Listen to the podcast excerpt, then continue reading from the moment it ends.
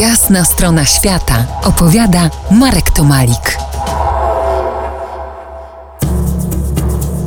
Dziś quasi polarna wędrówka po Laponii. W pierwszej części dzisiejszego spotkania opowiedziałem o zbieraniu maliny morożki w trzęsawiskach pod kołem polarnym.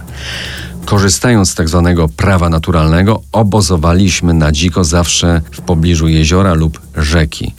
Nikt nas nigdy nie przegonił, a z rzadka pojawiający się Szwedzi dokarmiali tym, co mieli wędkarze złowionymi rybami, a myśliwi upolowaną dziczyzną. Kiedy brakowało jednego i drugiego, ubogą dietę puszkową z mielonkami mięsnymi i pasztetami wzbogacałem darami lasu z moich tam wędrówek, to jest grzybami i jagodami. To z tamtych czasów pamiętam zbawcze, rozgrzewające działanie herbaty z borówkami, czernicami. Tu tylko nadmienię, że poza moim Podbeskidziem rozpowszechniona jest mniej poprawna nazwa czarna jagoda.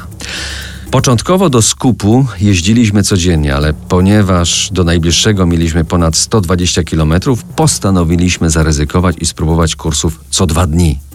Po tej decyzji zbiory były imponujące, około 50 kg maliny morożki dziennie, czyli jak dobrze pamiętam, 30 dolarów na twarz. W tamtych czasach była to średnia miesięczna krajowa płaca w Polsce.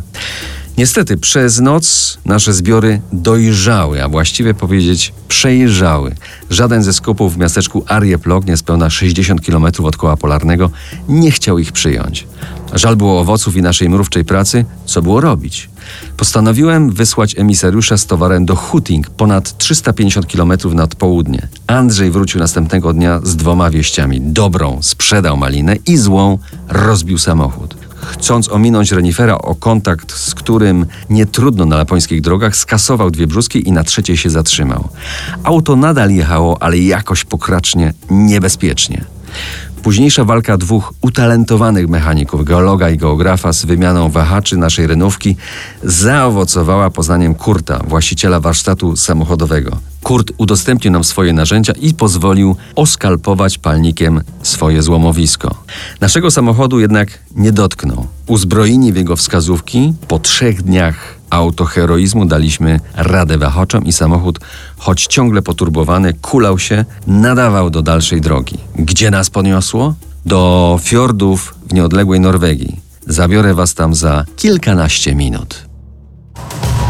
To jest jasna strona świata w RMS Classic.